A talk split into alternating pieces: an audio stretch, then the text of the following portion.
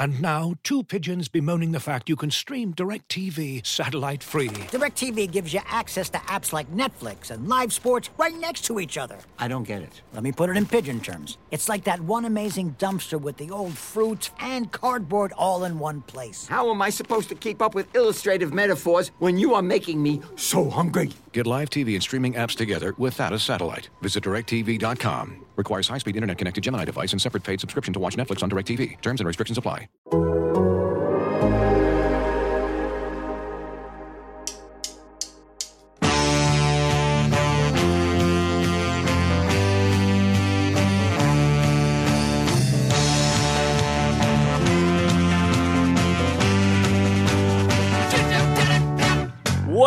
To the Total Soccer Show. My name is Ryan Bailey, and on today's show, we are answering your questions. Joining me today is a man who is steadfastly refusing to buy a Dodge, a Jeep, a Ram, a Fiat, a Maserati, or any other kind of car owned by that company, a protesting Agnelli family. Taylor Rockwell.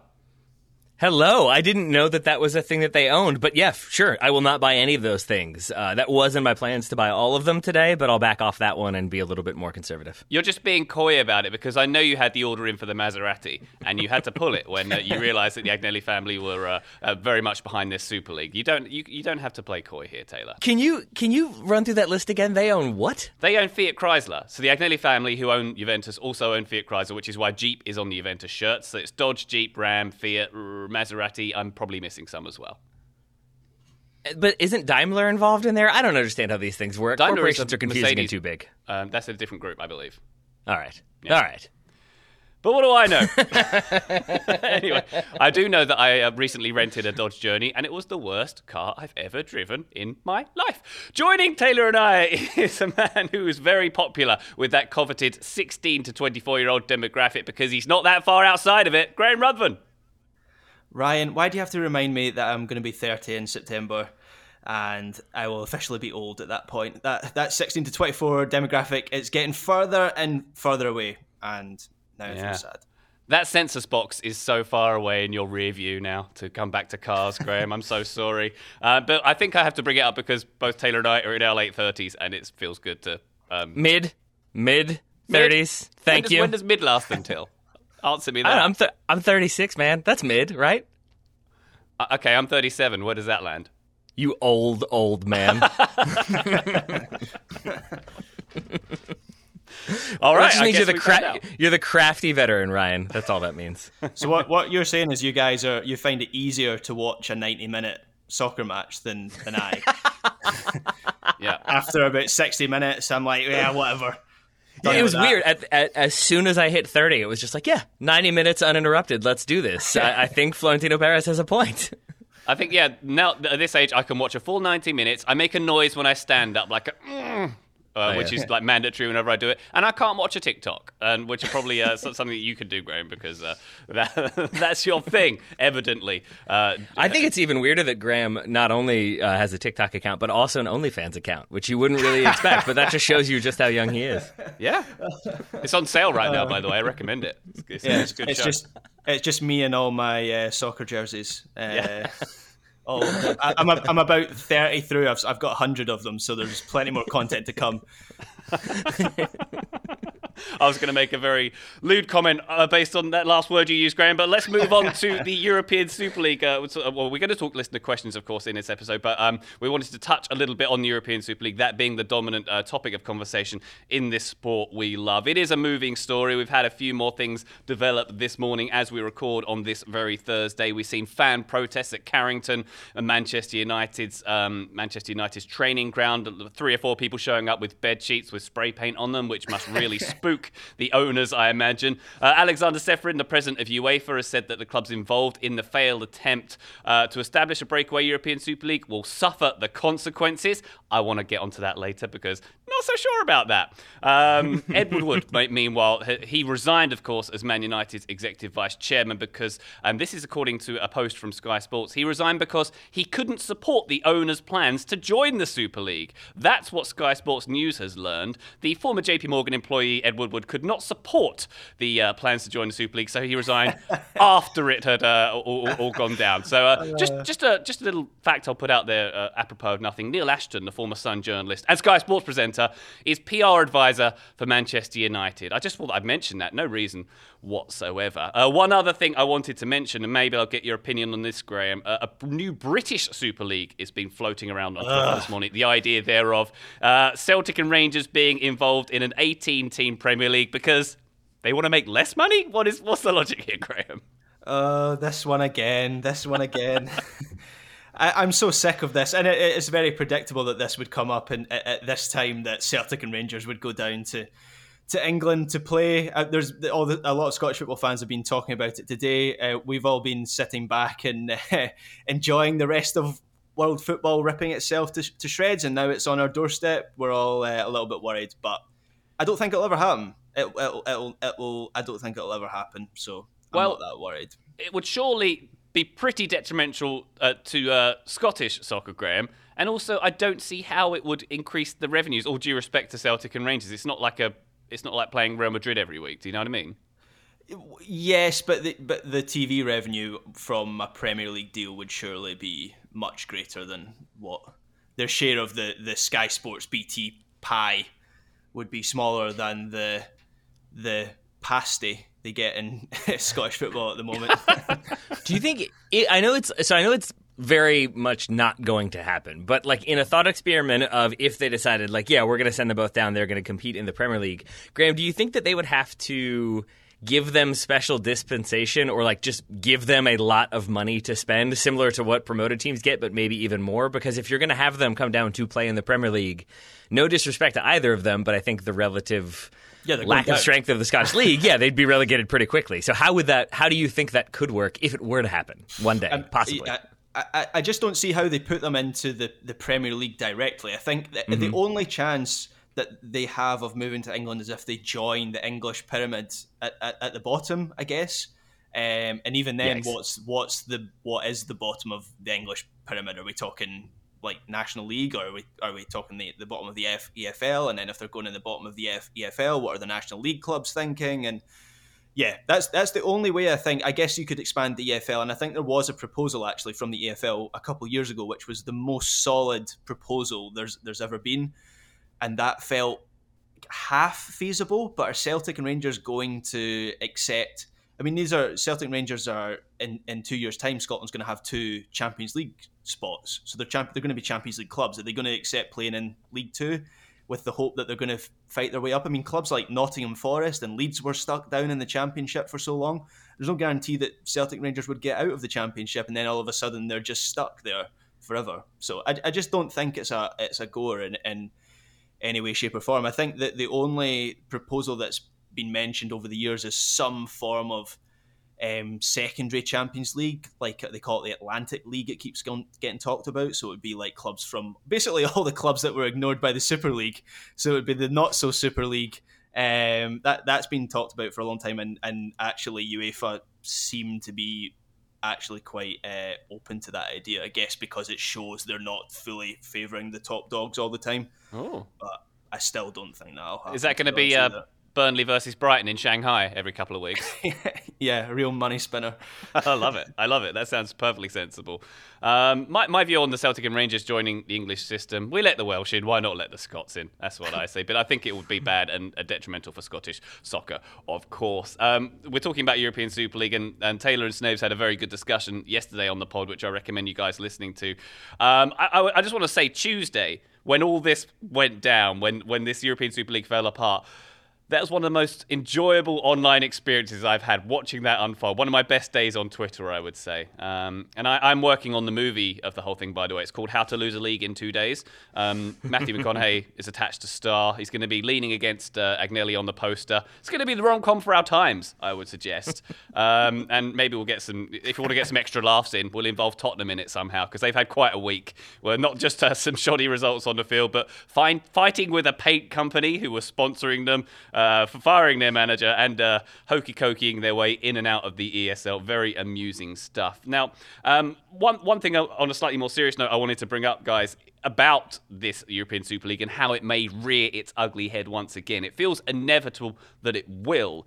And we know that UEFA aren't a paragon of virtue and that we shouldn't be falling back and saying, oh, we won, we won, because we, ne- we haven't really won in this situation.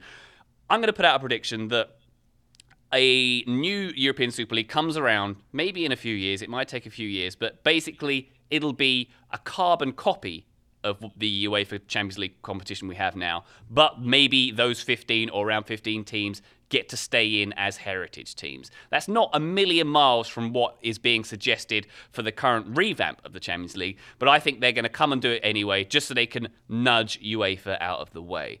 That's my theory is what's going to happen. They still, yes, yes, they may be getting more of what they want from the Champions League, but they still want that power and control, these clubs, and they still want the right to print a little more money than they're currently printing. Does that sound, Taylor, like something that might happen down the road to you? Honestly, uh, maybe this is me being like idealistic, but kind of no, because I think the the big issue with the, the Super League, in my mind, is just that they wanted to regulate themselves. They wanted to be in charge of it themselves. They didn't really want the oversight of UEFA the way they have with, say, the Champions League. And I think if you are a smaller club and it's a battle between individual teams and the like like the governing body of your sport, you're probably going to side with the governing body because you kind of want to keep things unified. You want to keep in their good graces, and I think as long as they're going up against UEFA and FIFA, that's going to be a pretty big hurdle for them to have to navigate. I think you're right though that that is what it's all about. Is they want guarantees that they're going to continue to print money and be in the top mm. flight competition, and I think they'll try to find a way to make that happen. I think you're right that we're going to get some version of this at some point. I just think UEFA have to be involved. But again, maybe I'm being naive. Yeah, Graham. Any thoughts on that and what happens with in in the coming months and years with this situation? I don't think it's going to go away. I don't think Mr. Agnelli is going to um, pop back into his corner. We're not going to hear from him again. Yeah, I think there's definitely going to be. I mean, from given what Florentino Perez was saying last night, I mean, how how long did he speak for? By the way, he was, he's still going. To, there seemed he's to not going to stop for about three, four hours of quotes from Florentino Perez, and that was after he'd spoken for a similar amount of time on the Monday night as well. Um, and Agnelli's obviously been still been saying things, and they haven't really accepted that it's totally dead yet. So, yeah, I get that. I get the sense that they are going to try something, but to be honest, I feel like UEFA have been have actually been emboldened by this this whole situation. I think they're stronger than they have been for a number of years. And I really want, I don't think they'll do this, but I really want them to use that new strength to basically go back on the changes they've just ratified through and say, you know, those those heritage places that we were going to offer, yeah, actually, we're getting rid of those. Um, and what are you going to do about it? Because clearly you, you couldn't do anything about your Super League. And, and I, I just think um, I really want this to be a turning point in the other direction now. I think they overplayed their hand. I think the question on Monday was was this a bluff? And it's become clear that it wasn't a bluff. This this was real. They, they expected to get this through, and they've overplayed their hand. And I want this to be a, a turning point in the other direction where they, they've pushed it too far with fans. Fans have had enough, and I want legislation. I'm, I'm kind of talking about in the, in the British sense where Boris Johnson has spoken about um, changing laws and, and bring in legislation. Well, I want that legislation to bring in fan representation on boards as compulsory on every in every club in the country. I want fan representation on the boards, and then all of a sudden those clubs don't become that attractive anymore to these billionaires who can't actually do what they want with them the Super League, um, as anyone who's involved in in you know Wall Street or investment, the, the promise or the prospect of something is actually sometimes more valuable than the reality. So this Super League has been inflating the value of these clubs for so long, and now that prospect is gone. That I think some of these owners might think this might be time to, to cash out, and this would be a good opportunity to reshape football in much the same way that Germany did with the, the ownership of their clubs. So I, I actually see an opportunity the other direction. I'm feeling much more positive about things now than I was on Monday when things were pretty bleak.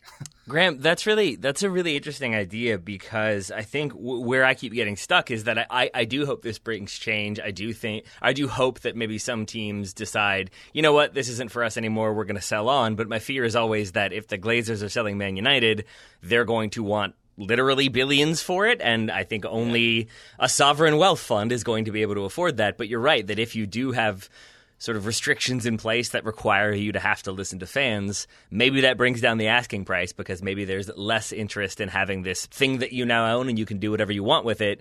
If you have to work with other people that weren't there before, maybe that does makes some people less inclined to buy clubs.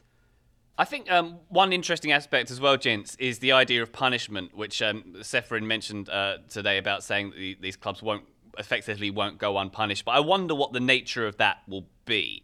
Um, and there's some people saying like, even this new format is almost a reward for the uh, sedition that these clubs have tried to try to put on. And then if you look at you know the, the, la- the in, in, in the English system, the, the, bans and the point deductions that have been given to teams for um, you yeah. know financial troubles, and you know Leeds getting fined a few hundred grand for trying to watch another team train. What does it mean if you try to subvert the entire system of the league? Surely that's a little bit more strict than uh, Bielsa flying a drone over someone's training ground.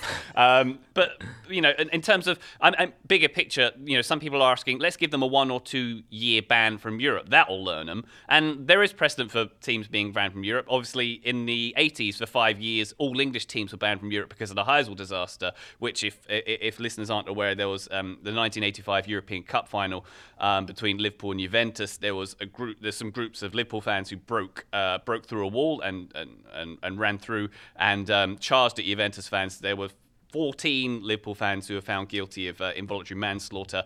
Uh, a very, very uh, sad, tragic affair, which resulted in all English clubs being banned from UEFA competition for five years. My club included, by the way, Wimbledon, who won the FA Cup in '88, did not get to uh, go into European competition because of that. So there is precedent for uh, um, teams being banned for very different reasons, but I think it would be very difficult for UEFA to do that because let's say they ban these 12 teams. Um, then they've got a competition without those 12 teams in it. And it kind of, you know, that doesn't work very well for them either, does it, Graham?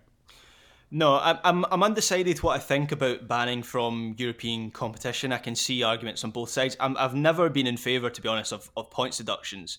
Um, I wouldn't be in favour of points deductions in this case because I think who who are you punishing in that respect? I mean, it's not even as if the players and the managers deserve punishment. Uh, you know, if you if you give a points deduction to Liverpool, the Klopp and his players deserve that after they were mm. one of the ones, particularly Jordan Henderson and, and and the players were were key in in getting this overturned, the European Super League. Do they deserve punishment? I think one of the best, and, and I actually think this is this has already happened um, one of the best solutions I saw was the the banishment of representation from the involved clubs on Premier League committees and mm. boards. So I think five, um, every club had a representation on some of the committees, with the exception of Spurs, who Daniel Levy isn't on any of the committees anyway. They've, I think, it's either going to happen or it's been proposed or it's already happened. They've all been banished from those committees. So all of a sudden now you have on really important issues in the Premier League, you have the 14 other clubs making the decisions that, and the uh, the six big clubs are not being consulted on those decisions at all. That to me feels like quite an apt punishment because this was all about control, and all of a sudden they've now had that control curbed in, in the Premier League. Uh, Taylor, what, what, are your what are your thoughts on this?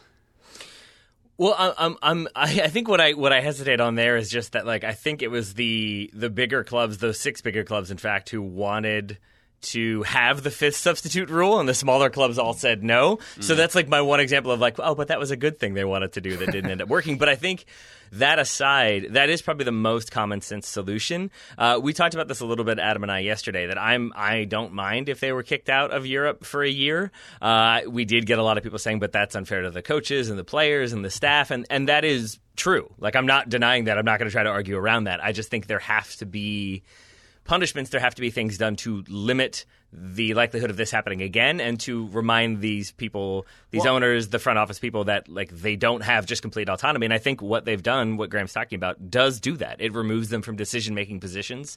They can't exert that sort of behind the scenes influence as much and i think that that's a pretty smart solution overall. What if what if they were permitted to still play in european competition but the revenue that they receive is either cut entirely or yeah. cut in part. So then you're not punishing the players, the coaches, the fans who are still getting the sporting, the sporting side of it, but the owners are obviously being affected by not getting the money that they would normally get.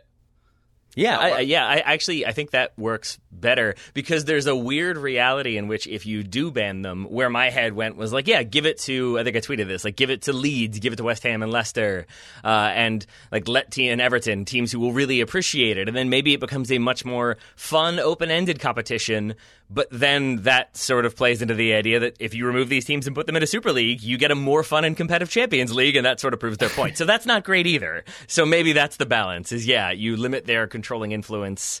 Uh, when it comes to the sort of league decisions. And then, yeah, you find them, you take away some of the money that they're bringing in. Maybe they can't invest it as much, they can't buy as many players. And I think that's also a good outcome that it makes players look at these 12 clubs and think, like, ah, you guys kind of think you're your own thing and now you're being punished for it. Is that where I want to sign? Or do I want to go to Ajax or Bayern Munich or Borussia Dortmund or somebody else? I, I think anything that maybe creates a system in which some of these clubs have to think a little bit more and don't just assume that they can do whatever they want and people will get behind it. Because fundamentally, I've said this before, I will keep saying it. That is what I think this all boils down to: Yeah. is very rich people thinking, "Eh, we can do what we want. It's it's our thing that we own, and we'll be fine." Yeah, that that is interesting. I do wonder whether you have to consider the fact that the twelve teams do still have a lot of power, and if you do Mm-hmm. um, punish them, then they're going to flex that power. It might even, you know, expedite the, their next move. So there is that danger. They do. St- they- they're not necessarily going to sit there and take it, uh, whatever punishment they're given. But the, the the thing that stuns me about this whole situation is that it was so so poorly done. They had the. It must have taken what at least a year to plan this. Let's think think of all the meetings and the legal stuff they had to do to get this all lined up for this big announcement on that Sunday night. And they it took two days that they didn't even have the guts to see it through after having the gall to, to, to suggest it in the first place, which is stunning in its own right. But just how poorly it was done. The PR was terrible. Neil Ashton evidently not involved in that one.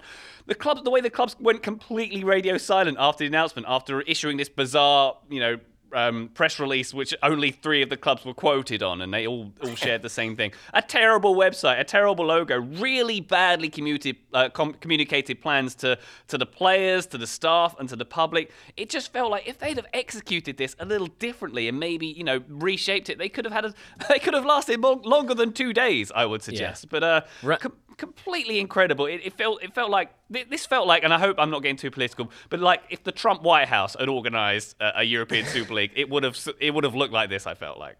I'll, I'll go with a different. I think that's fair. I'll go with a different political analogy because I I, uh, I tweeted it the other day, but uh, it, it it reminds me of Michael Bloomberg's presidential run and the sort of how very quickly in the debates it was shown that he maybe shouldn't have been in that uh, in that competition or amongst that those uh, opponents. And I think this is another good example of maybe a bunch of people not being told no enough Yeah. and Yeah. not being told no consistently that it becomes a like ah we're all in the same room we all know we're going to get away with it and i mean like florentino perez won't stop talking as graham said earlier like I, it stands to reason that's how those meetings went is a bunch of people who never hear no all over talking each other and then deciding well we want to make money let's make whatever makes us money happen it'll be fine and moving on i just think it's a bunch of people who are out of touch pretty clearly not expecting the response they got Well, let's And- not and- forget, um, Perez is a 74 year old president who tried to stage a coup and likes the sound of his own voice, so no wonder it went the way it did.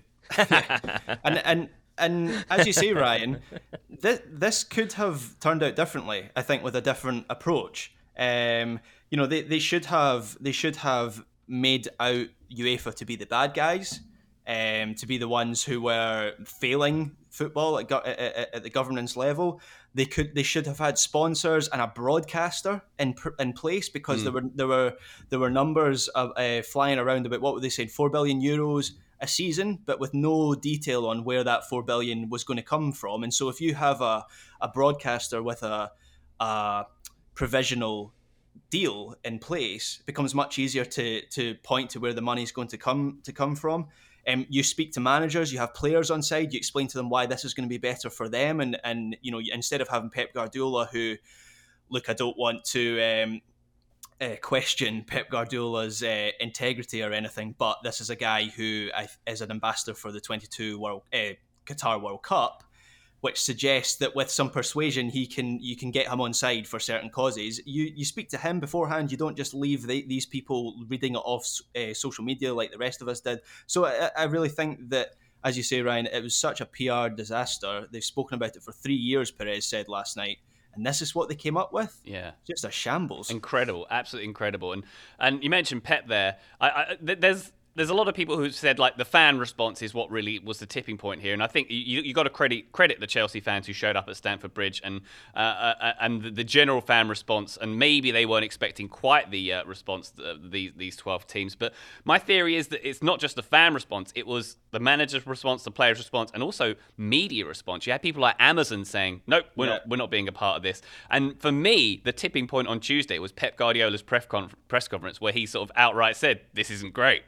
Uh, and once you've lost someone like Pep, the manager of Manchester City, and they're quoting him on Manchester City's Twitter feed, by the way. That just me, that's the start of it becoming untenable for me. That was the yeah. tipping point. And I think, and just to, sorry, Taylor, just to no, no, go, go. On, I think actually, um, one of the key things, in watching this from the UK, where I think it's fair to say the reaction from fans and the clubs of the six Premier League clubs, rather than maybe I'm being unfair here, but I feel like it was the Premier League clubs who kind of led the, the the backlash to this, the coordinated backlash anyway.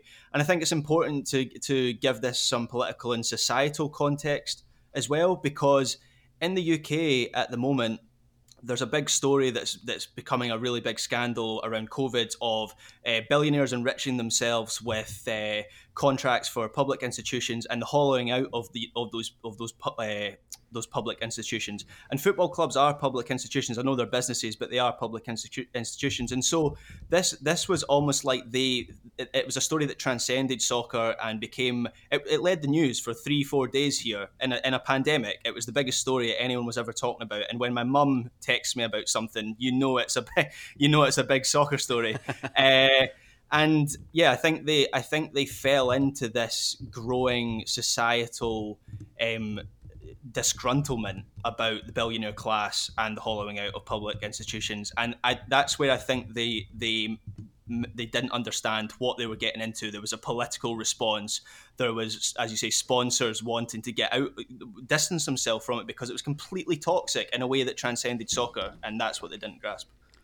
Yeah. One I'm... thing I wanted to uh, to emphasize there with the kind of the way this all fell apart and and who plays a part in that, who's responsible for it. One one thing that when Adam and I were talking yesterday, I was saying that I think this was like at its core a way for these clubs to make more money to to be able to then finance their debt get out of debt buy players continue to basically have a license to print money and uh, to his credit john kenny uh, on twitter messaged and said a key point is that uh, City and Chelsea don't really need money, and yeah. and I think I had also dismissed yeah. the idea that some of those clubs in their statements said like, yeah, we kind of went along with it, and maybe it was never the right decision, and I dismissed that. That felt like sort of pointing fingers elsewhere and, and trying to shirk responsibility a little bit.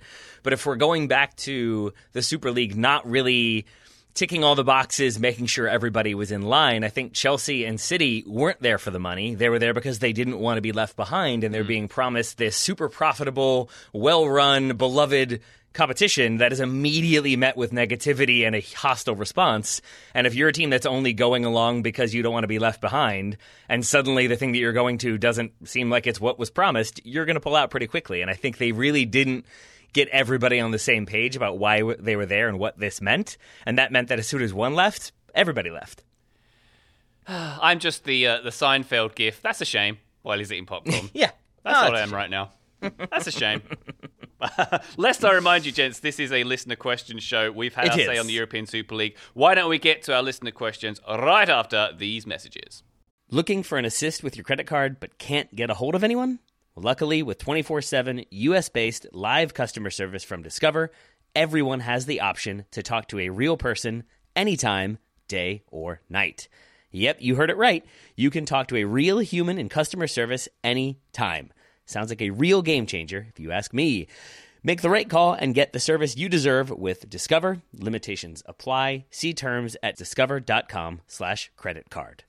Looking for an assist with your credit card but can't get a hold of anyone? Luckily, with 24 7 US based live customer service from Discover, everyone has the option to talk to a real person anytime, day or night. Yep, you heard that right. You can talk to a real human in customer service at any time. Sounds like a real game changer if you ask us. Make the right call and get the service you deserve with Discover. Limitations apply. See terms at discover.com/slash credit card. Welcome back to the Total Soccer Show. Hope you enjoyed those commercials. Hope you didn't skip them. If you skip them, why do you hate us? Anyway, we've got a question here coming up from uh, Tyler Kinsella who asks With the end of domestic seasons coming up, which big signing in the Big Five leaves was the most impactful? This is a great question. Tyler's vote for this, uh, the answer to his question, is Ruben Dias at Manchester City, which I think is a great answer. I've got a few ideas on Monogin. Graham, would you like to suggest a few? Yep, I've got a few. So I, th- I think Ruben Dias is, is uh, would probably be quite near the, the top of most people's list. His, his impact has been incredible. But thinking thinking of other players, one that sprung to mind for me was Ollie Watkins at Aston Villa. Nice. Um, he has.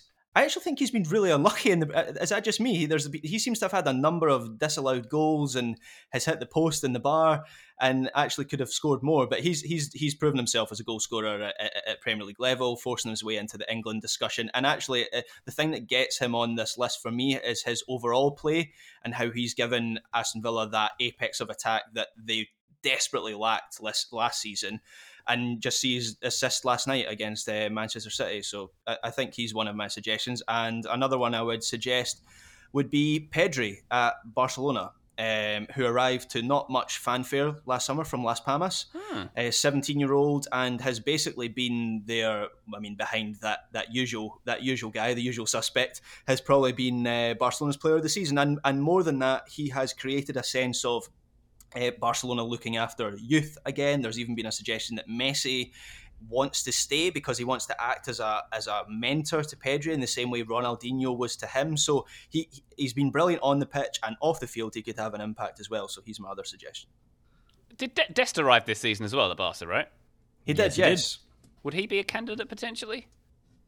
Yes, I I think he. I I think he hasn't quite been as impressive as Pedri, and he's had a few injuries, and I have seen him had a couple shaky games. But yes, generally he is now the first choice right back or right wing back for Barcelona, and uh, it doesn't feel like a position they need to worry about anymore. Barcelona after years of going without a, a natural right back. So, yep, Love it. And Graham, how long have you hated Americans? Just out of curiosity. I love America, Taylor. You know that. I do. I do. Uh, I think those are great nominations. I had a couple more myself. Uh, my number one, uh, I think probably most impactful signing would be James Rodriguez to Everton. Not just because that was a free transfer, but because it's James Rodriguez going to Everton from Real Madrid. That did not seem like a thing that was going to happen, and certainly not to be managed by Carlo Ancelotti. But now here we are, and for him to. Uh, feature pretty prominently for them, get six goals, but also just kind of spark the attack, be this creative force. And I think he is such a good player when teams are built around him, as is frequently the case with Colombia, but less so with Real Madrid. And Everton are going that way, have been going that way, and I think that's why we're seeing him look so strong. So that was uh, my number one nomination. Thomas Soucek to West Ham for the value and what he's brought to that side, and is a very David Moyes player. Uh, and then my other one. It, it would have worked better maybe a month or two ago, but Luis Suarez uh, to Atletico Madrid, Atletico Madrid from Barcelona, 19 goals, fourth in La Liga. I think he was on a better rate of form or a better conversion rate maybe a month or so ago before he maybe the fatigue caught up, the length of the season caught up. But uh, that was another big one for me. Fair enough. I think um, I think uh, Tyler with Ruben Dias is, is a pretty good no- nomination. Yeah. Um, my Everton pick would be Doucoure, I think, who, who's been ever present there as well. shout. So maybe a bit more impactful than James Rodriguez, arguably on a day to day basis. Um, in Italy, I went for uh, Inter, obviously leading Serie A, with Nicolo uh, Barella, uh, who's been very, very good. Oh, I signed from forgot they Cagliari. signed so many people. Yeah. Yeah, but he, he he being the pick of the crop, I would argue, being you know 41, 41 appearances, good lord, um, and, and he's got a few goals as well, and has been a, a, a game changer in several of their performances. Certainly the ones I've Yeah, seen. good shout. Yeah. Um, could- w- They signed Hakimi this season too, right? Hakimi, They yeah, spent some. that- yeah. They spent some money. Uh, Yeah. Inter Milan did. yeah. So I think he he's, he might be my closest. They really non- needed that Super League. What they they legitimately do. Yes, yes. That's Oh, another boy. conversation. Oh Um, boy. I've got a, an interesting one for you. Um, Eric Maxim Choupo-Moting for Bayern Munich. So he comes from Bay- uh, from Paris Saint Germain, but you, you might argue the, the- he's not the, the most impactful, but he's had a lot of Correct. impact. He's got nine goals. He's got nine goals. Four of his goals from the Champions League. He's been a decent understudy uh, Mm-hmm. for, for Rob Lewandowski, I'd argue. So that was my outside, am I being crazy pick. Uh, but one more I would suggest. Uh, what about Edinson Cavani? Yeah, I, I- I think I think he he's certainly given Manchester United something different, hasn't he? They really, I think that they really need to keep him. Otherwise, this summer's going to, you know, this all all this season seemed to be gearing up for a, a new centre back to be what they go for this summer. If he leaves, do they need a new centre back or a new centre forward? That's a Yes, problem. I think I think and a couple other things as well. Yeah, because his dad was saying he wants to go back to Uruguay, right, or wants to go back to South America and be Yeah, closer Bo- to Boca family. Juniors, I think, have, have offered him a contract. Yeah. Yeah, unless it's Peñarol, it's probably not going to be to Uruguay. So yeah, I think I think they probably do need to keep him for what he offers, both in terms of being a, a center forward, where they don't really have a player who's doing what he can do and provides the movement, and then to like uh, Graham, what you were saying about Pedri and Messi, I think also can probably help tutor some of the Man United players, some of the youngsters, on how to do that movement, how to be in so many good places at the right time. I think he's very good at that, uh, and though he is a veteran, I would say he still has much to offer Man United. Very good stuff. Thank you for the question, Tyler. We're going to move on to one from Raghav Gupta, who asks, who says VAR in the Premier League seems especially bad compared to other leagues. Why is that? Uh, I'd, I'd like to have a crack at answering this one first, if you don't mind, boys. Um, I would suggest there's something in the fact that it's maybe we see it as worse because a lot of us watch that league more than the, we watch the other leagues, and it being an English-speaking league, we kind of we see more of the we see more of Stockley Park. Like, do you know the name of the, even know the name of the Bundesliga Stockley Park? Because I, for one, do not know that. Maybe I'm remiss there, but I feel like we're we're more into the machinations of VAR in the Premier League. We're seeing more of these bad decisions, like an armpit or a you know the, the, the, questionable drawing of the lines on the VAR. We see a little bit more of that day to day in the Premier League, and I think it had a it had a rough start, and there's been a change in the Premier League with the, the referees not consulting the screens, which they do now, which I think has been a, a solid change for them. But I found an article from April 2020 that said researchers found that Premier League referees had the lowest percentage of decisions overturned through VAR Yeah. than the other four major European leagues. That percentage last year was at 32%, uh, compared to 91 for the Liga, 90 for Bundesliga, and uh, 89% for Serie A and 85 for League A. So wildly differently, it's being used in those uh, in those other leagues compared to the Premier League. And when you look at that. Why is that? Is it because the referees just are scared of overturning their colleagues in England? Maybe Well, it's something to do with that. I think- on, Graham. It's also just to do with the amount of times it's it's being used. So Yeah. I'm, I think we may have read the same article because Oh, I think also, all three of us did. yeah, it also it also qualified that um, last season the it was used uh, VR was used in the Premier League 275 times, whereas contrasted to the Bundesliga it was only used 84 times. So that that to me says that th- the, those leagues, and also I should mention the other. Uh, big European leagues were uh, closer to the Bundesliga's level than the Premier League's level. So Serie A was second with 111. So Yeah, Premier League there you go. 275, Serie A 2 Yeah. was 111. Yeah. and that says to me, uh, well, I mean, I think that says to everyone that the the other leagues are using VAR to do what it was supposed to do initially, which which was to stamp out any clear and obvious errors. So they're only using it when they really, really have to, and in those instances, it's likely something is going to get overturned. So I think that's probably the biggest difference. Yeah, I think I think that that's that's what it is for me. Is it's being used more often, but then having less of an impact. So it feels like what are we, what are we doing here? Why are we using it so often? And I think you do hear a lot from La Liga of yeah, it's clear and obvious. So they'll look at it, and if it's not clear and obvious, they move on. In Major League Soccer, uh, they do have the official always go check the screen, but then they don't use the line technology, which is more of a stadium issue than a a choice by the league or anything like that. But when you don't have the line, again, you're going to clear and obvious, and it in some ways makes things clear because you don't have to draw that little line and see the two inch gap. And I think that also makes a difference in terms of how MLS uses it versus the Premier League. But yeah, I think when you have it being utilized as often, it's going to slow games down. It's going to feel much more common than it does when you only use it, what, 84 times, you said, Graham? Yeah. Yeah. Um, So yeah, Raghav, we could have just sent you the article that we all read in, in some information there, but uh, I hope that answered the question for you. Uh, thank you very much for that one. We've got one uh, uh, one more here from Michael Hastings Black, which is a great name by the way. What great club players have had a limited impact on their national team because their individual skills didn't fit an overall system? Now, as an Englishman, I immediately go to England's long standing for at least 50 or 60 years hesitance to use maverick players, maverick midfielders and forwards.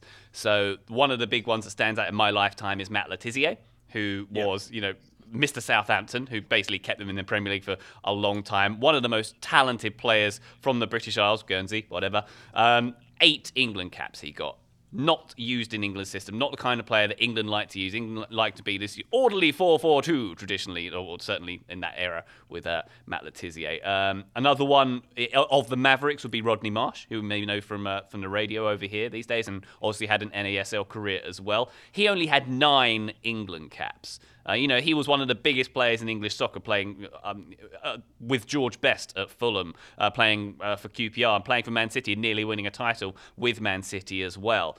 And even someone like Glenn Hoddle, uh, who later became England manager as well. You know, this gifted, incredibly gifted player, know, two, two really good feet. He had 53 appearances, which seems far too little for a player of his talent in that era as well. So that was where my attention was drawn to the the Maverick players because there's this long-standing.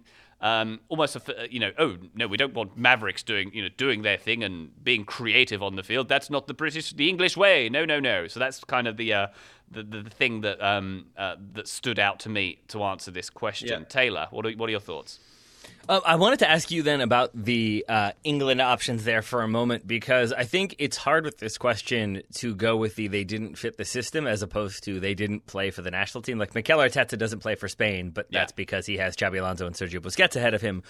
Is Paul Scholes a player yeah, who didn't the fit one. the system, or is it because they had Lampard and Gerrard? Well, that was that was the one I came to, and I think because England were wedded to the four four two, um, they seem to use Scholes on the left mm-hmm. a, a, lot of the times. I remember Scholes uh, England playing Scotland in a Euro. Oh yeah. 2000 playoff. That must have been year 2000. Um, and Scholes actually scored at Hampden in that game, but he was he was playing on the left wing, which was utterly bizarre. And actually, yeah. I str- I struggled to come up with any answers to this question that weren't English. They were all English, the ones I thought of. Even modern day ones like Jack Grealish yeah. seems to, you know, as, as fits into your Ryan your uh, your Maverick theory there, which is yeah, there's solid evidence behind that. It, it, England seems to produce brilliant players that they just can't fit into their national team. That's the Paul Scholes one. That yeah, I didn't even think of that. That's a good shout. But because uh, I remember Paul Scholes as like France '98 bossing it, and around that turn of the millennium bossing it. But you're right. Yeah, he didn't quite find his natural natural place in that team. And I think the reason why we look at English players not fitting in the system because other players who didn't get their turn on the national team, who ha- who are very uh, skilled individually, maybe it was for different reasons. And the two that spring to mind, or maybe three that spring to mind there, uh, David Ginola, who you know, never, never, you know, a, a, huge Premier League player, very, very talented with Spurs and Newcastle. Also, was it, it was PSG he came from, I think, in France. Um, Eric Cantona as well, one of Manchester yeah, United's yeah. all-time greats, who never made a dent in the French national team. But it was mainly because those two were jerks, rather than that they didn't well, actually fit into the team. So I had Cantona as well, and I did some reading because he was the focal point of that team. He was their main creator in 1995 prior to Euro 96, and he does not go to Euro 96. And I assume that was just because of the Selhurst Park incident, which is a big part of it, but it's also what happened during uh, his suspension and absence, which is that Zinedine Zidane got very, very good. Mm. And so when he was eligible again, it was like, well, we could play you, but we have Zidane, and you don't really fit, and you are a jerk. So how, see ya. Uh, that's how Kieran Tierney feels pretty much for Scotland. Same, same, same deal with Andy Robertson. Zidane is Andy Robertson in this analogy. I think that's fair. That's what I've always called him is the yeah. Scottish left back or right back. No, left back Zinedine Zidane. I don't yeah. call him that, obviously. and the, the other name I was going to mention uh, was Paolo Di Canio, who never played for Italy. Goodness me.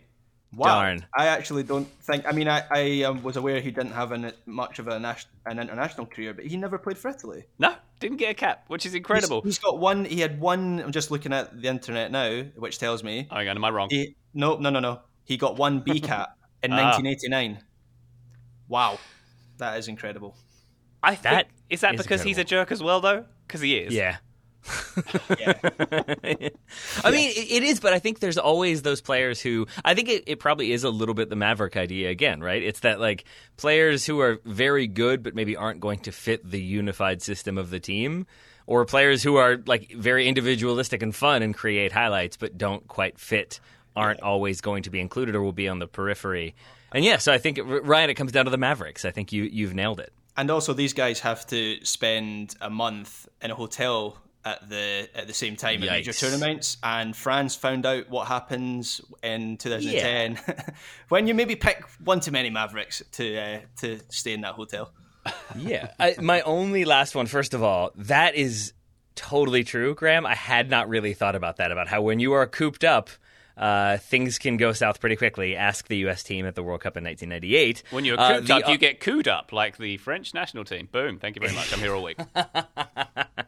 That's good work by you. Thank you. Uh, the a less obvious one, but one that I remember from the 2018 World Cup because I wrote an article about the names that weren't going to be there. Is uh, Javi Martinez from Spain, and that's one who has played for big clubs. At the time, was playing regularly for Bayern Munich, I believe, uh, but did not make the Spain squad, and that is because, in terms of what he's bringing to that team, I think he would have brought them a more like hard-nosed defensive midfield sort of uh, mentality, and that's not quite what they need. Obviously, he can play the technical side as well, but they were looking for more of the kind of distributor, the Sergio Busquets, and so I think he wasn't quite in the model they needed, so they left him out. Radja Nainggolan was another one who was left out for somewhat similar reasons, but probably also personal reasons. Obviously, that one for Belgium, not Spain. Thank you very much, Michael Hastings Black, for your question. We'll be back with more answers, hopefully, after these messages.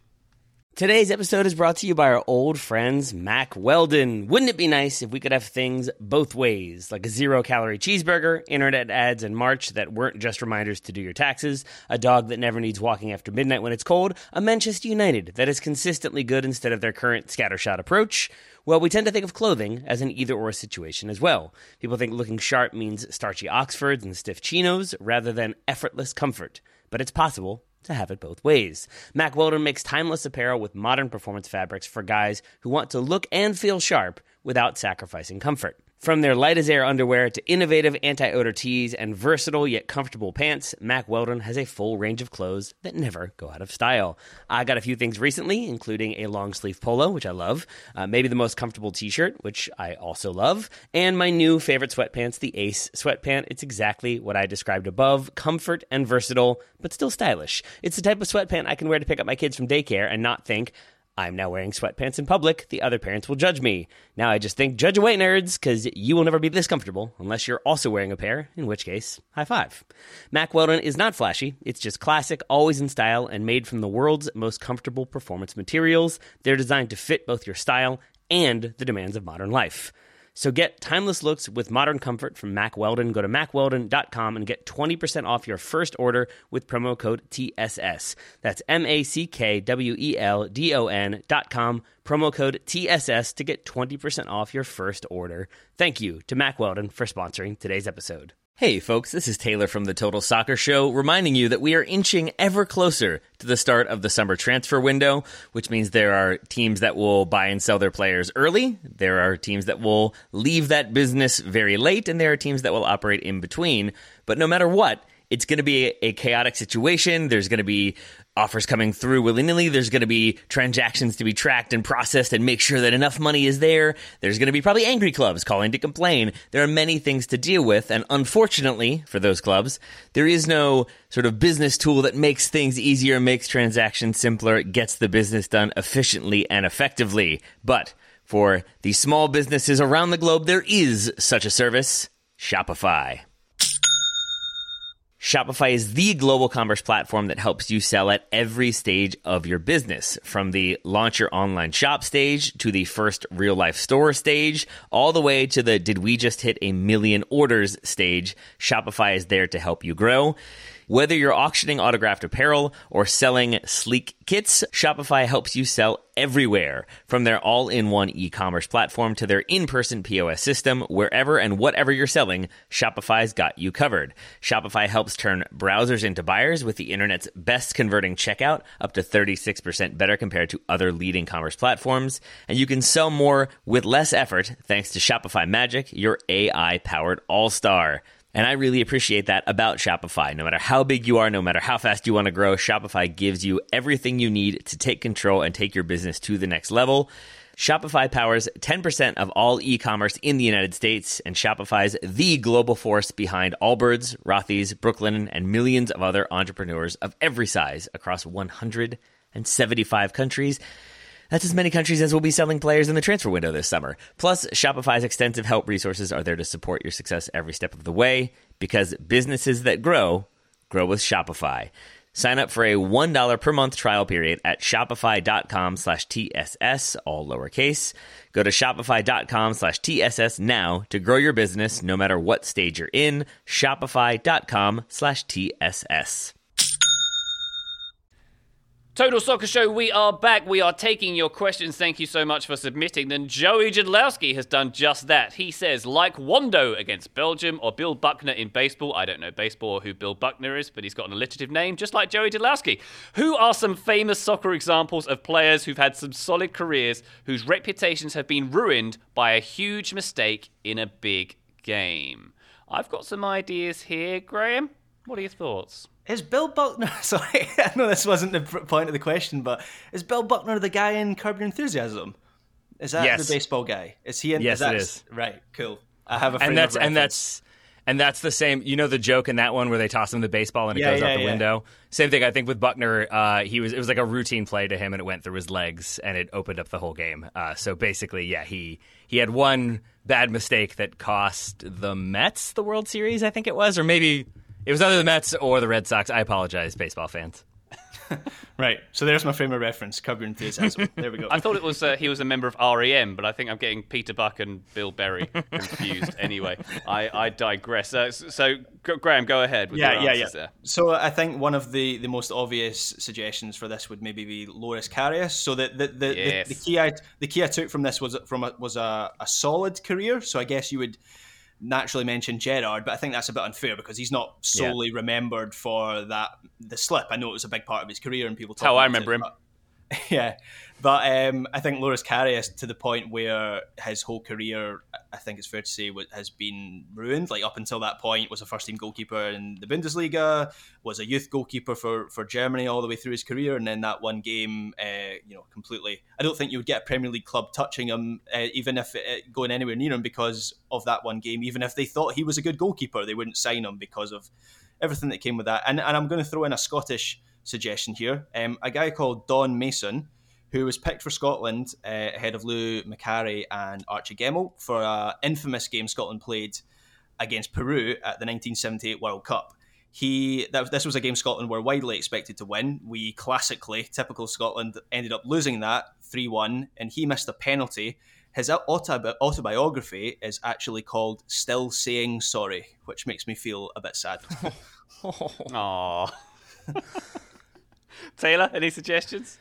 Yeah, I had uh, Lothar Karius as well, uh, mostly because if you Google him, you will just get photos of him crying. So that feels appropriate to this conversation. I, I think I agree with Graham that Steven Gerrard is probably one that comes to mind, but there are so many other things about his career that I think it's hard to say that his reputation was ruined by that. Can we say John The- the- Terry with the penalty slip as well? Then in that same instance, That, I it's it, that's a tougher one, but yeah, I think in the end because he does end up winning the Champions League, right? Yeah. It's all about him, And he's also, totally, I'd say- he's totally the one who did it all. he ruined his reputation uh, on his own merit. This is true.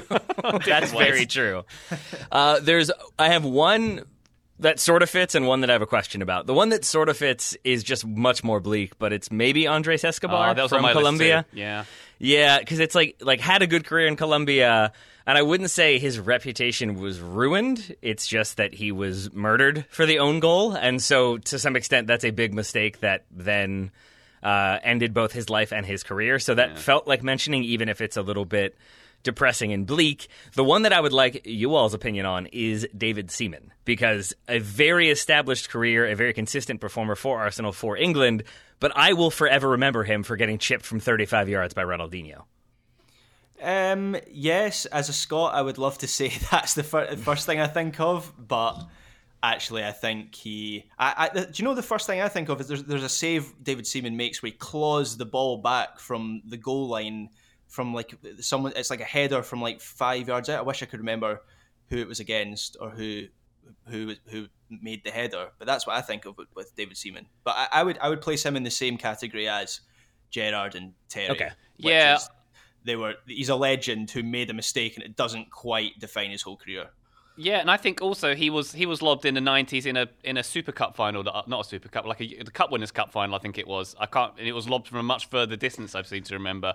Um, so I mean, evidently that was a thing. Like I, I, am so baffled by this, and I'm baffled by it when it comes to De as well. Uh, by the way, in the break, I said I would talk less, and now here we are. Uh, but like, I do kind of want to know how that is that goalkeepers struggle with lobs and long distance shots. Like, why is that a thing that challenges people? I don't it's, understand. It is interesting because, it, and it happens in space as well. Because Neil Sullivan, the Wimbledon goalkeeper, who was very famously lobbed by David Beckham from the halfway line, mm-hmm. a game which I was present at, no less, uh, in the 95-96 season. It was the opening day of the season.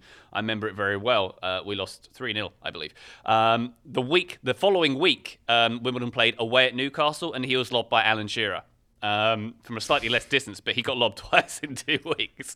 Uh, so it was it was uh, yeah pretty harsh. But I, I I imagine it's to do with positioning and and things like that. And even with David Seaman by Ronaldinho, no keeper was getting to that, were they? Um, I mean, I, I think know. it's a floated ball to the back post.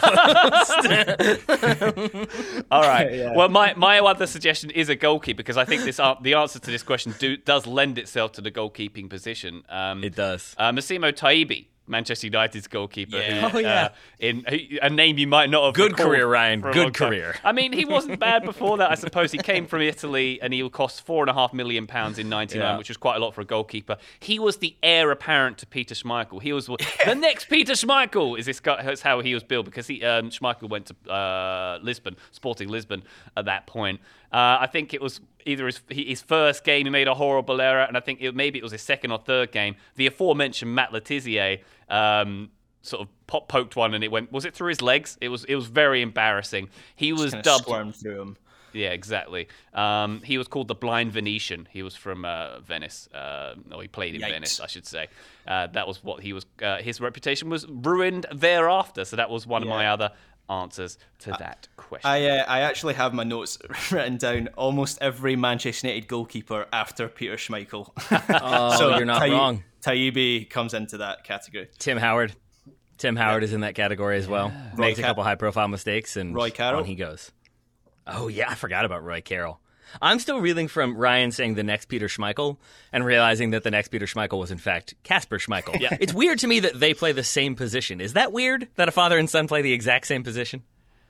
I think that's less weird than uh, Zinedine Zidane's son being a goalkeeper. See, just I just love the idea that that was just Zidane like raining shots on him as a seven-year-old. Yeah. that's, like that's the back goal. Yeah, you'll, you'll get, exactly. You'll he just carried on into his professional career. Uh, let's move on to a question from Robert Cordova. Thank you very much for this one, Robert. And it pertains to mistakes and goalkeepers as well. Mm-hmm. Here we go. Rob Green was recently on Sky Sports to discuss his career, and it's a good clip if you want to check it out on YouTube. Inevitably, his mistake from the USA against England game at the 2010 World Cup came up. How does the Total Soccer Show view Rob's, Rob Green's mistake 10 years later?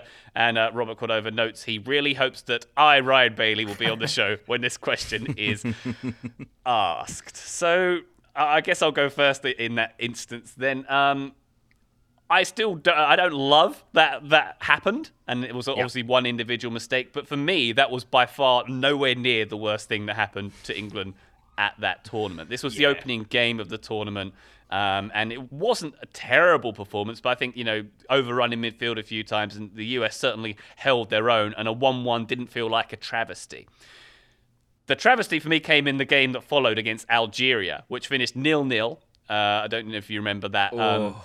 I remember that game. An appalling, appalling performance. This is the one where I think Wayne Rooney at the end of the game, the, the fans were booing in Cape oh, Town. Yeah. England fans who travelled to the World Cup were booing their team Wayne Rooney shouting down the camera, um, you know, not nice to be booed by your own fans or words to that effect, which was his only contribution of that evening, incidentally, because he, he was terrible and the whole England team were completely feckless against a, an opponent they would have been very much expected to beat. And it ended up that England only just squeezed past, uh, was it Slovenia? I think the third group Yeah, game. Slovenia. Yep. Um, and got it, and, and it put us on a path to meeting Germany uh, in the knockout rounds, which didn't go well. And also, I'd even say the ghost goal that Frank Lampard scored against Germany bothered me even more than Rob Green's mistake because that would have made it 2 2 just before the half, which could have completely changed the, the dynamic of the game, uh, which uh, England lost 4 1 eventually. Maybe uh, that's wishful thinking on my part, perhaps. But that finishing second in the group, which I largely attribute to that poor performance against Algeria, that put England on a path to the final that would have been Germany, then Argentina, then Spain. The alternate path, which the US took by finishing top of that group, was Ghana, Uruguay, Netherlands to reach the final. That would have been their path. So, uh, to, to answer a very long answer to that is that I, I don't feel any any malice or anything towards Rob Green because I think he he very much wasn't the worst part of that tournament for me.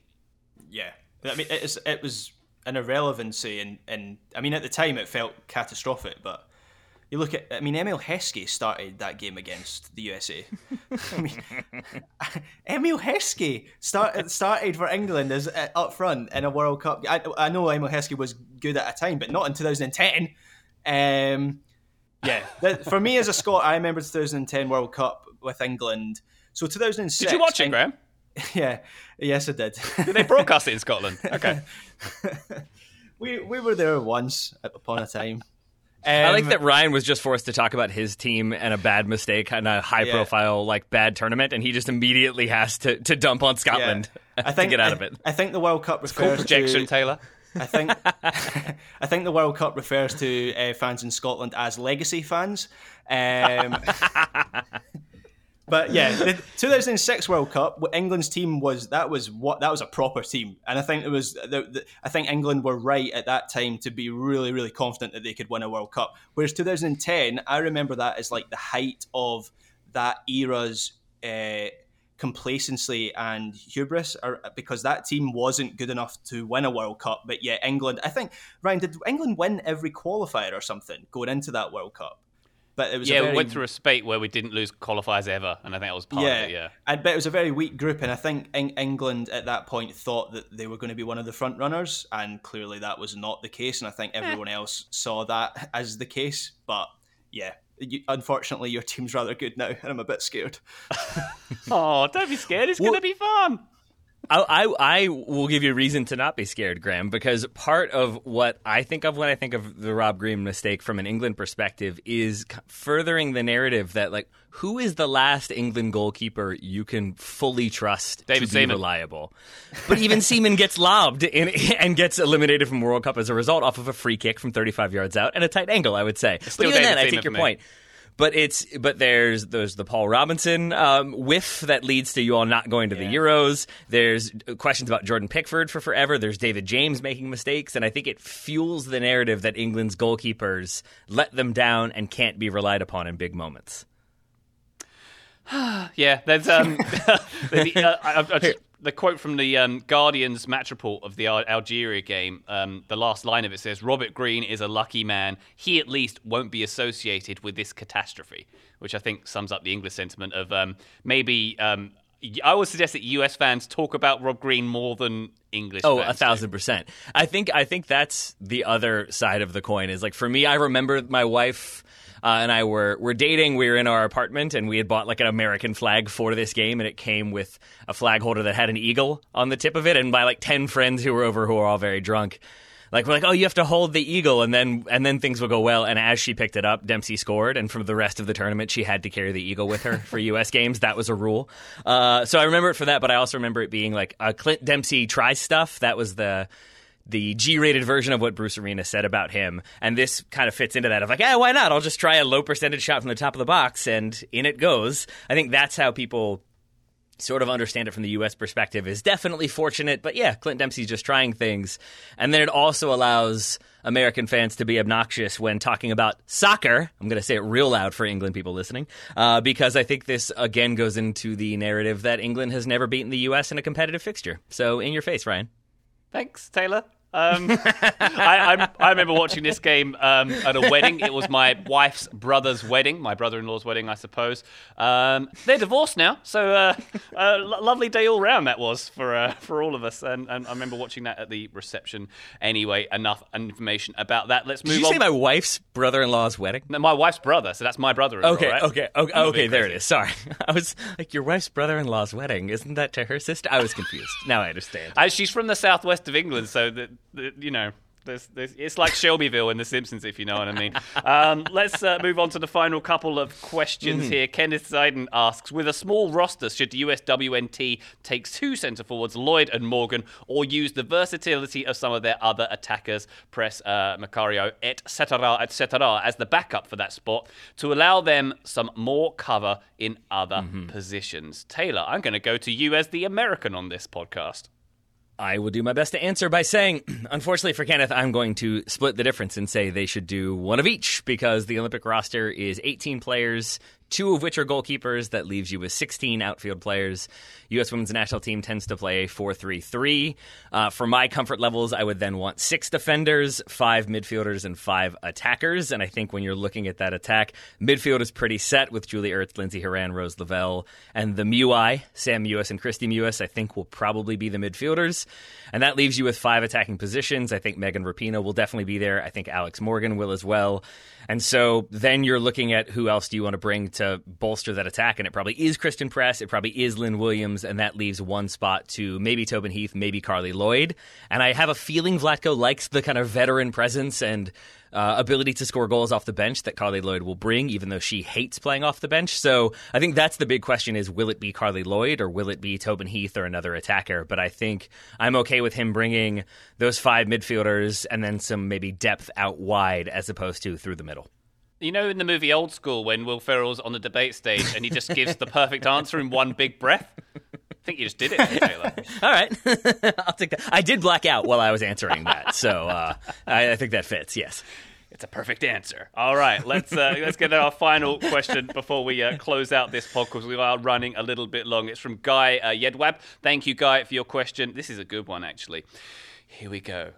He sets the scene. The dystopian future has arrived. A billionaire owner of Royal Dutch Shell pays the expansion fee to inaugurate Richmond FC, not AFC Richmond, resplendent in white home and black away kits. Mr. Royal Dutch Shell insists that experience wins championships. The question which 35 year old plus. Oh, sorry, I'll go again. Which 35 plus year old star or international star, aside from Ronaldo, would you sign, and which 30 plus year old USMNT player would best complement them. Hmm. I've got some ideas. Taylor, would you like to run first here? I would. I would like to first ask Is Richmond FC the name of the team from oh, Ted Lasso? I still have not no, seen it. No, it's AFC Richmond. Oh, right. AFC okay. Richmond. Okay. Oh, right. yeah. So it's nearly. Because I. I played for FC Richmond growing up, so I, I, I find this to be an even weirder question because I don't know if guys asking it for the Ted Lasso purposes or for my purposes. For the but record, either way, by the way, um, uh, a- they're called AFC Richmond. The theme is by Marcus Mumford to that show, uh, who is a famous Wimbledon fan. They play at Selhurst Park, course. where Wimbledon played for a decade. I'm pretty sure Ted Lasso is a Wimbledon production. Let's move on. Always got to get the Wimbledon reference in there. So much so that apparently Siri, my, my Siri needed to respond. My answer is that when we're talking uh, over 35 or 35 or older international star, it, I'm going Luka Modric for sure as my midfield creator. Ooh. And then for an over 30 American, first of all, in looking at the last U.S. national teams, if you take Tim Ream out of the equation and you're not talking about goalkeepers, we have not a player over 30 there's in none. a very long time. It's, it's slim pickings. It is. So I think I'm going with. Oh, is that what you both did as well? I see what happened here. um, so I think Michael Bradley is, is definitely an option, but I think there's a bit of recency bias here because of what I saw from him in the CONCACAF Champions League. I also like him just sort of as a, a leader of the team, but I'm going with Alejandro Bedoya of the Philadelphia Union. I, I think he'd be fun alongside Luka Modric. He'd be a little bit more of an enforcer, but is also good on the ball, but can also be box to box and can do some of the legwork. Even though he is a little bit older, I, I trust him to get the job done, complementing Luka Modric. Because of the lack of 30 plus year old USMNT players that Uh-huh. you just mentioned there, Taylor, I didn't necessarily say which player would complement them. I, I mainly picked these players on their own merits. And I, I, I kind I, I, I, I maybe went with Brad Guzan. I don't know why, but mainly because he's on Cameo. I just realized he's on Cameo. You can get a Brad Guzan cameo for $56.25. The top review on his Troubling. cameo is Brad is a gem. He brought the same attention to detail and sense of urgency that you see on the field to a holiday shout out. Bring the cheer What to is- the people. does that just mean he said it really fast? like, hey guys, it's me. I gotta go. Bye. Like, was that his urgency? I think was he, that- sh- he shouted it while wearing gloves, I assume, is what he did on the cameo. And was that review sent after he, he got sent off in the CONCACAF Champions League? it was on the way out. That's why it was so urgent. yeah. I mean, yeah, there's still a sense of urgency in that. So, um, but in terms of the um, 35 plus star player, there's actually not an awful lot. Say, even in the Premier League, like so. Yeah. If, if you're going to have someone to complement a goalkeeper, Thiago Silva, who's 36, you could argue would be pretty good. Um, Fernandinho, he could even drop back, who would uh, who would do a job, I would argue, in that team. And in terms of other players who I would trust who are above their age to be in the billionaires team, um, Zlatan has to be mentioned, doesn't he? I think um, in, uh, of the kind of person who would come to Richmond FC should Royal Mr. Royal Dutch Shell uh, command it and uh, re- replenish him with the wages he deserves. Um, that's just about where I got to with this question, Graham. Yeah, I mean, so key to key to the players that I picked was the fact that I, I thought this was a an MLS team rather than the Ted Lasso team. Uh, I think a, a giveaway was the resplendent in white home and black away kits, which I think is the uh, the uniform for every uh, self-respecting. Oh, uh, Graham, hold, hold the phones. I've read this wrong. It, it- it's Richmond, Virginia. This is referring to right. I've I've Yeah. read this as a European team. I'm completely way off guard. Okay, continue. So I have gone for uh, Iniesta, who I believe is still playing in Japan. I think, and I'm still a little bit. I'm still a little bit bitter that he didn't move to MLS, which that felt like a thing that should have happened. And also, I want to see the look on his face when he has to play road games at Yankee Stadium. Um, so I've gone for Iniesta, and the uh, the the USMNT player I struggled with for the same reason that there isn't many to choose from. So I've gone for a, a kind of 2014 era player who is now 30. Um, and I've gone for my old favourite Mix Diskerud because you need, you, need, you need to sell some jerseys, and who better than someone who really should have been a male model rather than uh, a soccer player? So, yeah. And you got the two X's in mix, so I think there is something to be said for the jersey with the two X's. Does look a little bit cooler. You're right. You're right, Graham. Those are going to move. Exactly. I was also reading his. some units. I like it. I was also reading his his, uh, his Wikipedia page, and apparently his nickname. So obviously Mix isn't his his real name, but uh, the name the nickname Mix came from his mother, who gave him that nickname when he was learning to walk, as he was energetic and ran around the house like a mix master. That's not the sort of I'm sorry, thing- what? A mix a mix master is apparently like the you know the appliance that you use to mix, like when you're baking Oh. run run around the house like a mix master. It's not something that I mean. Do mix masters run around anywhere at all? No. Did the No, parents in fact, work if anything, for they Mixmaster stand still. So Bizarre. bizarre. Very, very strange. Um, It's a, a Roomba, a Roomba mix master. You put it on the Roomba, and then it goes around the house and mixes things. That makes sense. Really should have been Roomba Diskerud. Yeah.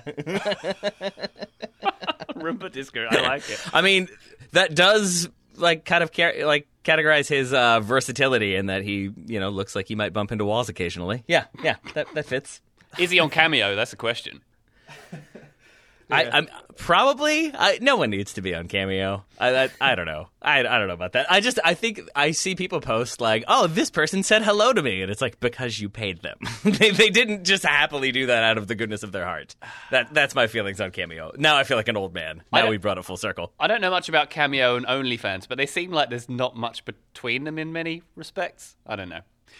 And I'm, I'm embarrassed that I, uh, I I didn't get that, that this was Richmond, Virginia we're referring to, given the esteemed company that we are in, Graham. I, I, I grew If up. only one of your co-hosts had tried to mention that at the beginning of the question. I grew up far too close to the actual real Richmond, not the imposter Virginia one. That's my excuse. I was I just pictured this as AFC Richmond. Um, so To be, my- I would disagree with that, except we're literally named after that Richmond. So yeah. yeah, yeah, you are, you are, yeah, yeah, yeah. Okay. Lots of lots of uh, New England places, including New England. I think you'll find out here, Taylor. What? A little bit of education No. for you. I thought that was named after the other England. England, New Jersey. All right, I think that's about time we wrap up this listener question show. Uh, thank you very much to everybody for submitting your questions. Thank you again to the Europa, uh, the Europa Super League, the European Super League, for giving us so much more to talk about. Graham, an absolute pleasure having you on the show as always. Once again, a twofer for you this week. That agent is working overtime. I, I know I've got the same agent as you, so uh, give me some more. Um, yeah, we, we both employ Mino Raiola, by the way, and we, he's, he's taking a bigger cut from us because now Ed Woodward's gone. Uh, he's not going to be able to charge outrageous prices to Man United anymore. So, and, the, uh, and the Super League's gone as well, so that's affected us oh as well. gosh, won't someone think of Mino? What a shame. Anyway, Taylor, I, thank I need I need you all to know that I know that you're both joking, but if either of you is ever represented by Mino Raiola, th- that that will be the end of your appearances on the Total Soccer Show. I am not negotiating with Mino Raiola ever. Oh, well, this is awkward. Hmm. Taylor, pleasure as always. Thank you very much. Uh, Uh, thank you to you, gentlemen, but not to Mino Raiola. Mino.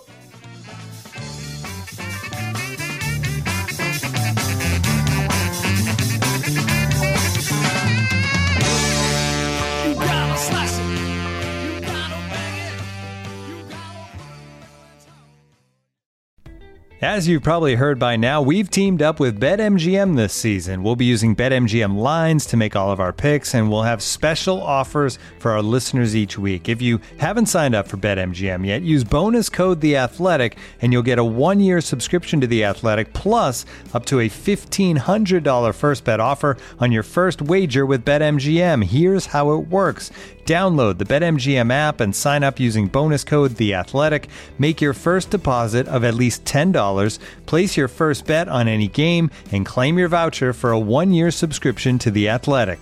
See BetMGM.com for terms. U.S. promotional offers not available in D.C., Mississippi, New York, Nevada, Ontario, or Puerto Rico. Gambling problem? Call 1 800 Gambler. Available in the U.S. Call 877 8 HOPE NY or text HOPE NY 467 369 in New York. Call 1 800 Next Step in Arizona. 1 800 327 5050 in Massachusetts. 1 800 Bets Off in Iowa. 1 800 270 7117 for confidential help in Michigan. 1 800 981 0023 in Puerto Rico. First bet offer for new customers only in partnership with Kansas Crossing Casino and Hotel. Don't forget, if you haven't signed up for BetMGM yet, use bonus code The Athletic, and you'll get a one-year subscription to The Athletic, plus up to a $1,500 first bet offer on your first wager.